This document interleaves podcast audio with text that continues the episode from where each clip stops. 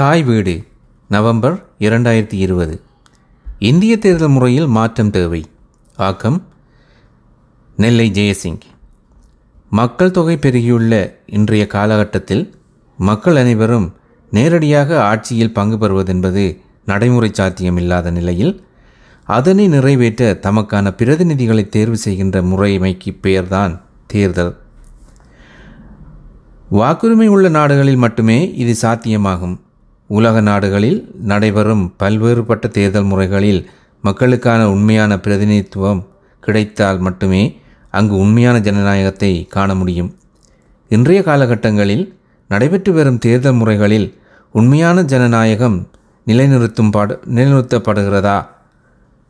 மக்கள் பிரதிநிதித்துவம் மக்களின் எண்ணிக்கைக்கு ஏற்ப கிடைக்கப்பெறுகிறதா? இவை பற்றி ஆய்வு செய்ய வேண்டியது அவசியமாகும்.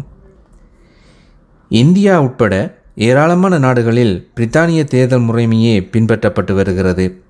அதாவது அளிக்கப்பட்ட வாக்குகளில் ஐம்பதுக்கும் மேல் பெற்றவர் என்ற நிலை இல்லாமல் போட்டியாளர்களால் அதிக வாக்குகள் பெறுபவரை தேர்ந்தெடுக்கும் முறையாகும்.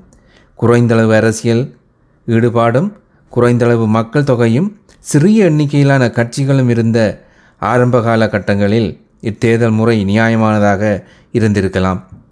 ஆனால் இன்று அதிக அளவிலான மக்களின் அரசியல் ஈடுபாடும் பலதரப்பட்ட சமூகங்கள் பரந்துபட்டு வாழும் நிலையில் இத்தகைய தேர்தல் முறைகளால் எல்லோரும் பிரதிநிதித்துவம் பெறுகின்ற உண்மையான ஜனநாயகத்தை நிலைநிறுத்த இயலாது.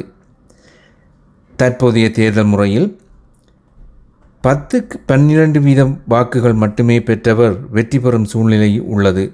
அதாவது வெற்றி பெற்ற வேட்பாளர் பெற்ற வாக்குகளை விட அவர் பெறாத வாக்குகளே அதிகமாக இருக்கும். கடந்த காலங்களில் இந்தியா பிரிட்டன் இலங்கை போன்ற நாடுகளில் நடைபெற்ற தேர்தல் முடிவுகளை கூர்ந்து கவனித்தால் மக்களுக்கான பிரதிநிதித்துவம் எந்த அளவு கிடைக்கவில்லை என்பதை காணலாம். இந்திய தேர்தல் முடிவுகள்.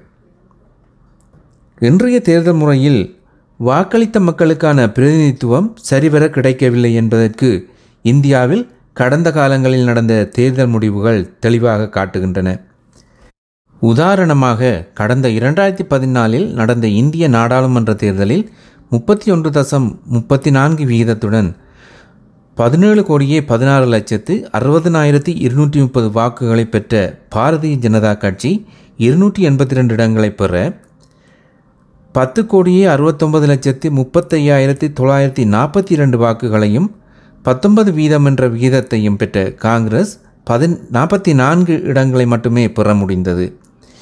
இதேபோன்று தமிழக சட்டசபைக்கான இரண்டாயிரத்தி பதினோராம் ஆண்டு தேர்தலில் ஐம்பத்தி ஒன்று தசம் தொண்ணூற்றி மூன்று வீதமான வாக்குகளை பெற்ற அதிமுக இருநூற்றி மூன்று இடங்களை பெற முப்பத்தொன்பது தசம் ஐம்பத்தி மூன்று வீதமான வாக்குகளை பெற்ற திமுக கூட்டணி வெறும் முப்பத்தொரு இடங்களை மட்டுமே பெற முடிந்தது.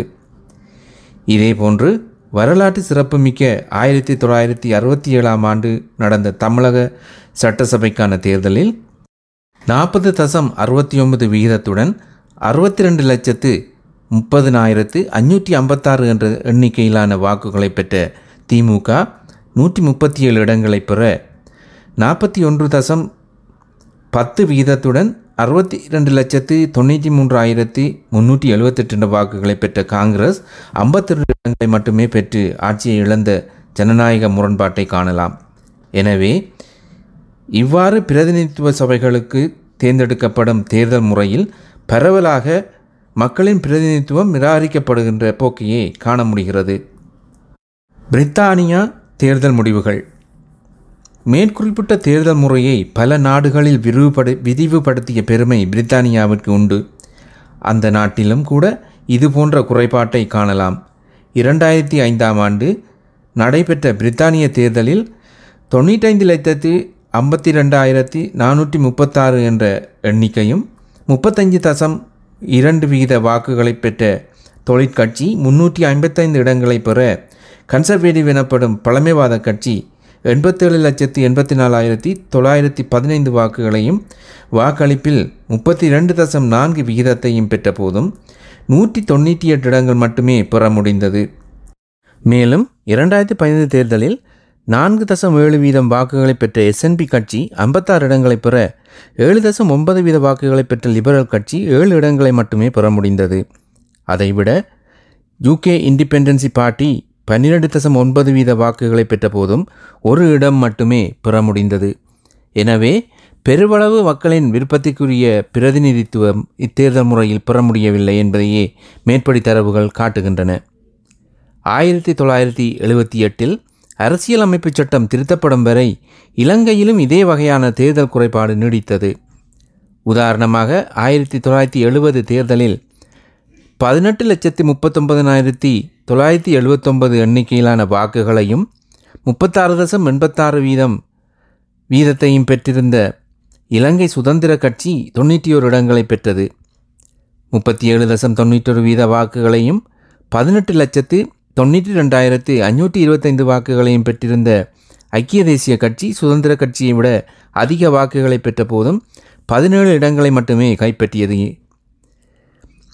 எனவே இவைகளை அவதானிக்கும் போது உண்மையான மக்களாட்சி தத்துவம் குழி தோண்டி புதைக்கப்படும் நிலைமையை காண முடிகிறது.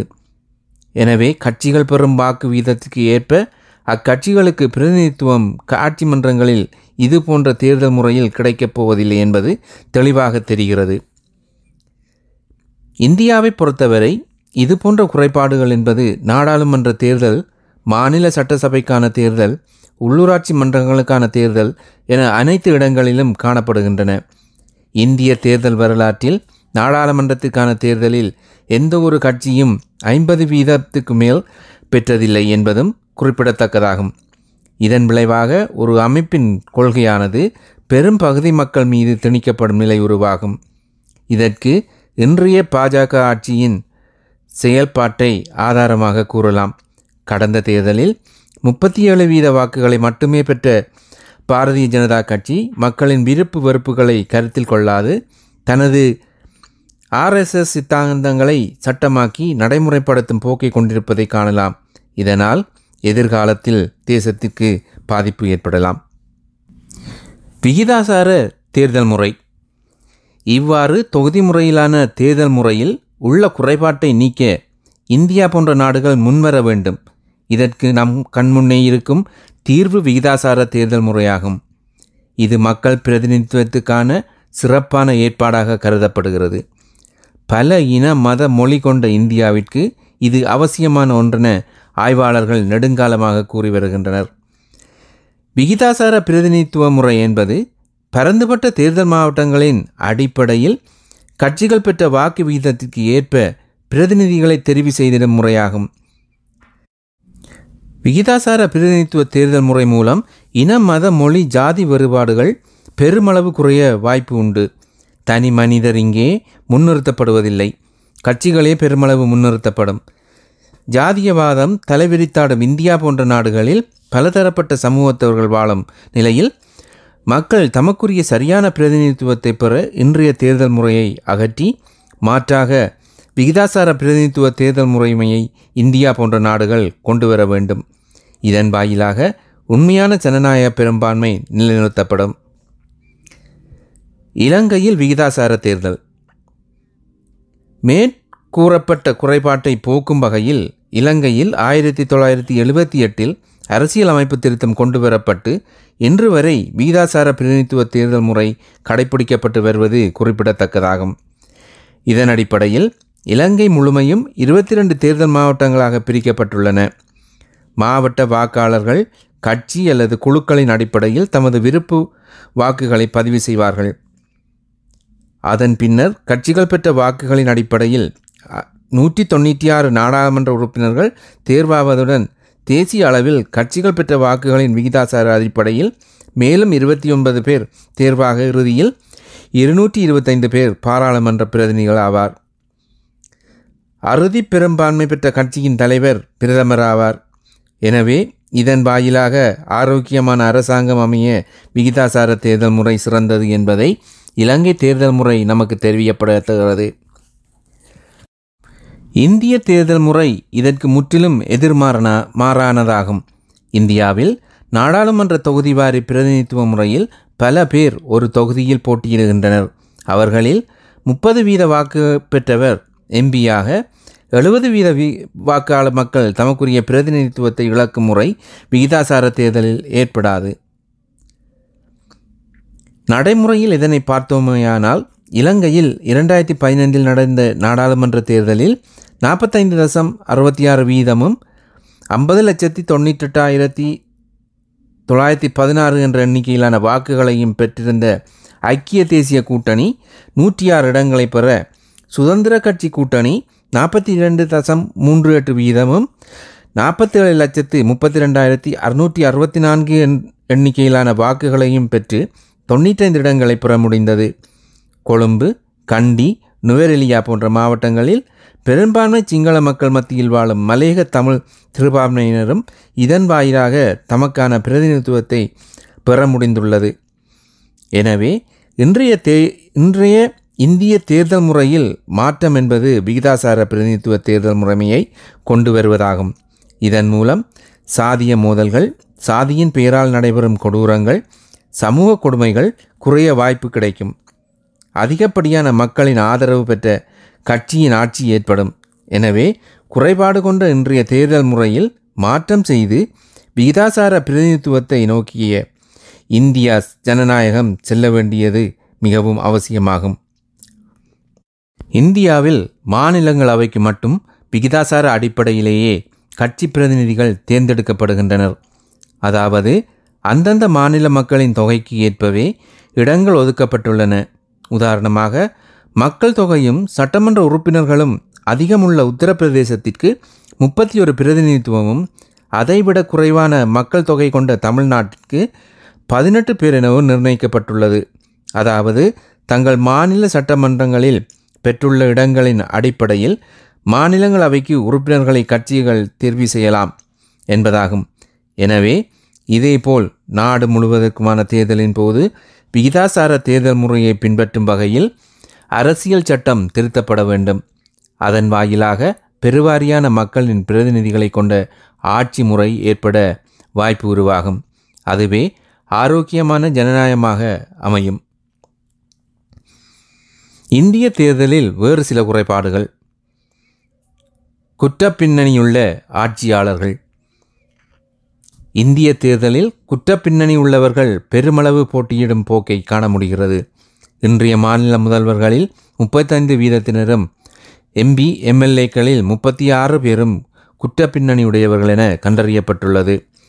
ஆளும் உத்தரப்பிரதேச அமைச்சரவையில் பாதிக்கு மேற்பட்டவர்கள் மீது குற்றவியல் வழக்கு இருப்பதாக கண்டறியப்பட்டுள்ளது. பிரதிநிதித்துவ சபைகளுக்கு சபைகளுக்கு தெரிவானவர்களில் பலர் கொலை கொள்ளை ஆள்கடத்தல் வன்கொடுமை பாலியல் துன்புறுத்தல் லஞ்ச ஊழல் சொத்து குவிப்பு என பல்வேறு குற்றச்சாட்டுகளுக்கு உள்ளானவர்களாக இருக்கின்றனர். இவ்வாறு குற்ற வழக்கு உள்ளவர்களை தேர்தலில் போட்டியிட அனுமதிப்பது இந்திய மக்களாட்சி முறையை பலவீனப்படுத்துவதாகும். இத்தகையோர் தேர்தலில் போட்டியிடுவதை தடுக்கும் வகையில் தேர்தல் சட்டம் திருத்தப்பட வேண்டும். இந்திய தேர்தல் ஆணையம். இந்திய குடியரசுத் தலைவர் தொடங்கி கிராம பஞ்சாயத்து வரை அனைத்து அமைப்புகளுமான தேர்தல்களை நடத்திட அரசியல் அமைப்பு சட்டப்படி மத்தியிலும் மாநிலத்திலும் தேர்தல் ஆணையங்கள் அமைக்கப்பட்டுள்ளன.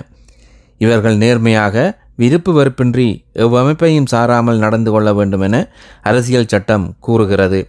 ஆனால் நடைமுறையில் பெருமளவிற்கு ஆட்சியாளர்களுக்கு சாதகமாகவே இவர்கள் நடந்து கொள்கின்றனர். இதனால் இந்திய தேர்தல் ஆணையத்தின் மீது அண்மை காலங்களில் மக்களும் எதிர்க்கட்சிகளும் பெரும் அதிருப்தியை தெரிவித்து வருவதை காணலாம். இவர்களின் ஒரு சார்பு செயல்பாடுகள் ஜனநாயக மாண்புகளை பலவீனமாக்கிவிடும். தேர்தல் ஆணையமானது தன்னாட்சி பெற்ற சுதந்திரமான அமைப்பு என கூறப்பட்ட போதும் நியமனத்தின் போது தங்களுக்கு சாதகமானவர்களை ஆட்சியாளர்கள் தெரிவு செய்வதால் அவர்களுக்கு சாதகமாக நடக்க முற்படுகின்றனர். எனவே தேர்வு முறையில் அரசியல் தலையீடு இல்லாத நிலையை உருவாக்க வேண்டும். தேர்தல் செலவு. உலகிலேயே தேர்தலுக்காக அதிக செலவு செய்திடும் நாடு இந்தியாவாகும். ஒப்பீட்டளவில் அமெரிக்க தேர்தல் செலவை விட இந்திய தேர்தல் செலவு முப்பது வீதம் அதிகமாகும். தேர்தலை நடத்த ஆணையம் கடந்த நாடாளுமன்ற தேர்தலில் அறுபத்தையாயிரம் கோடி செலவிட்டுள்ளது. கட்சிகள் செலவிடுவது அதைவிட பல மடங்காகும். நாடாளுமன்ற தொகுதிக்கு போட்டியிடும் ஒருவர் அதிகபட்சமாக எழுபது லட்சம் செலவிட அனுமதிக்கப்படுவப்படுகிறார் ஆனால் ஒருவர் பத்து கோடிக்கு மேல் செலவிடுவதாக அறியப்படுகிறது. இரண்டாயிரத்தி பதினான்காம் ஆண்டு நாடாளுமன்ற தேர்தலின் போது முப்பத்தி ஐயாயிரம் கோடியும் கடந்த இரண்டாயிரத்தி பத்தொன்பது தேர்தலுக்கு ஐயாயிரத்தி எழுநூற்றி எழுபத்தைந்து கோடி மட்டும் செலவு செலவிட்டிருக்க வேண்டிய நிலையில் வேட்பாளர்கள் ஐம்பதினாயிரம் கோடி வரையும் செலவிட்டுள்ளதாக டெல்லி ஆய்வு நிறுவனம் ஒன்று கூறுகிறது. ஓட்டுக்கு பணம் கொடுப்பதும் ஓட்டுக்கு பணம் வாங்குவதும் குற்றம் என தேர்தல் விதி கூறிய போதும் ஓட்டுக்கு பணம் கொடுக்கும் போக்கு வளர்ந்தே வருகிறது. தினக்கூலிகள் அதிகம் வாழும் நாடு இந்தியா. இதனை பயன்படுத்தும் அரசியல்வாதிகள் உள்ளூராட்சி தேர்தல் வரைக்கும் கூட மக்களுக்கு பணம் கொடுத்து வாக்குகளை முறைகேடாக பெற்று வரும் நிலை இந்தியாவில் சகஜமாகிவிட்டது. தேர்தலின் பின்னர் போட்ட பணத்தை தேடிக்கொள்ளலாம் என்ற எதிர்பார்ப்பில் கருப்பு பணம் தண்ணீராக செலவிடப்படுகிறது. இந்திய தேர்தல் ஆணையம் ஆணையமும் இதனை ஒத்துக்கொண்டு தடுக்க முடியவில்லை என்ற உண்மையையும் ஏற்றுக்கொண்டுள்ளது. இத்தகைய முறையற்ற நிலைமை இருப்பதால் சேவை செய்ய எண்ணம் கொண்ட பணபலம் இல்லாதவர்களால் தேர்தலில் போட்டியிட முடியாத நிலை காணப்படுகிறது. அரசியல் என்பது பெருமளவு சொத்து சேர்க்கும் துறையாக மாற்றப்பட்டு விட்டது இதனை தடுக்க ஆணையம் நடுநிலையுடன் செயல்படுவதுடன் கடுமையான தண்டனைகளை வழங்கவும் முன்வர வேண்டும். மின்னணு வாக்குப்பதிவு இயந்திரங்கள். வாக்குச்சீட்டு முறையை பயன்படுத்தி வந்த இந்தியா பலகட்ட சோதனைகளுக்கு பின் ரெண்டாயிரத்தி நான்காம் நான்காம் ஆண்டு முதல் மின்னணு வாக்குப்பதிவு இயந்திரங்களை நாடாளுமன்றம் மற்றும் சட்டசபை தேர்தல்களில் பயன்படுத்தி வருகிறது. பல நாடுகள் இம்முறையில் பாதுகாப்பு அம்சங்கள் மற்றும் நம்பகத்தன்மை குறைவு என காரணம் கூறி பயன்படுத்துவதை தவித்து வருகின்றன. இன்னும் சில நாடுகள் மின்னணு இயந்திரங்களை பயன்படுத்தி பின்னர் இடைநிறுத்தியுள்ளன. அரசியல் அமைப்புக்கு இது எதிரானதென ஜெர்மன் நீதித்துறை குறிப்பிட்டமையால் இரண்டாயிரத்தி ஒன்பது முதல் அந்நாட்டு வாக்குச்சீட்டு முறையை மீண்டும் பயன்படுத்தி வருகிறது. இந்தியாவில் பல கட்சிகளும் அரசியல் ஆய்வாளர்களும் மின்னணு இயந்திர பயன்பாட்டை எதிர்த்து வருகின்றனர். அதில் நம்பகத்தன்மை இல்லை என்ற போதும் அதனை நிரூபிக்க முடியாதிருக்கின்றனர். இந்தியாவில் எழுத படிக்க தெரியாதோர் என பல கோடி பேர் இருக்கின்றனர். டிஜிட்டல் மின்னணு பயன்பாட்டை அறிந்திராத பல கோடி ஏழைகள் வாக்குச்சீட்டு முறையை பெரிதும் விரும்புகின்றனர். கல்வி மற்றும் தொழில்நுட்பத்தில் அபரிதமான வளர்ச்சியுள்ள அமெரிக்கா பிரிட்டன் ஜெர்மனி கனடா என ஏராளமான ஜனநாயக நாடுகளில் இன்று வரையும் வாக்குச்சீட்டு முறையும் நடைமுறையில் இருக்கிறது. எனவே இந்திய தேர்தல் ஆணையம் மின்னணு வாக்குப்பதிவு இயந்திர பயன்பாட்டை மறுபரிசீலனை செய்வது அவசியமாகும்.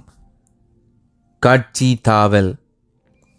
இந்திய அரசியலில் சொத்து குவிப்பு என்பது சர்வசாதாரணம் என்ற நிலையிலிருந்து வருகிறது.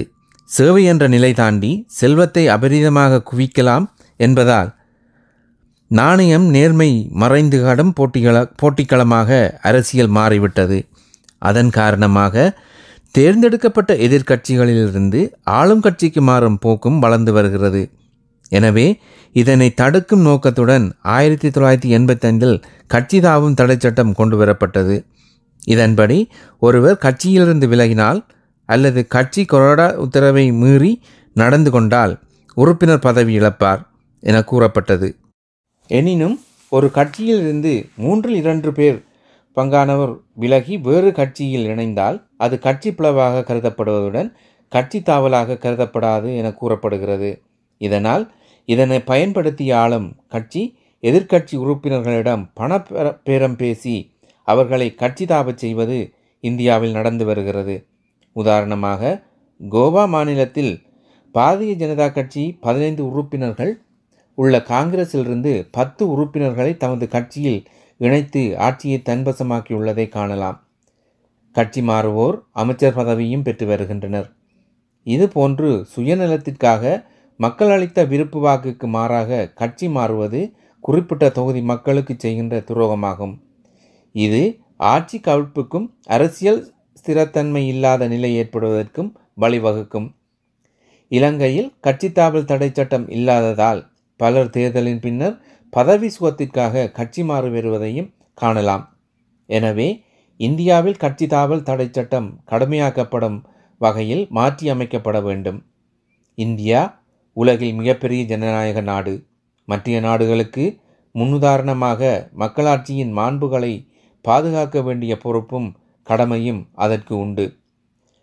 கட்சிகள் தமது சுயநல எண்ணத்தை கைவிட்டு காலத்திற்கு உகந்த மாற்றங்களை அரசியல் அமைப்புகள் ஊடாக படிப்படியாக நிறைவேற்ற முன்வர வேண்டும்.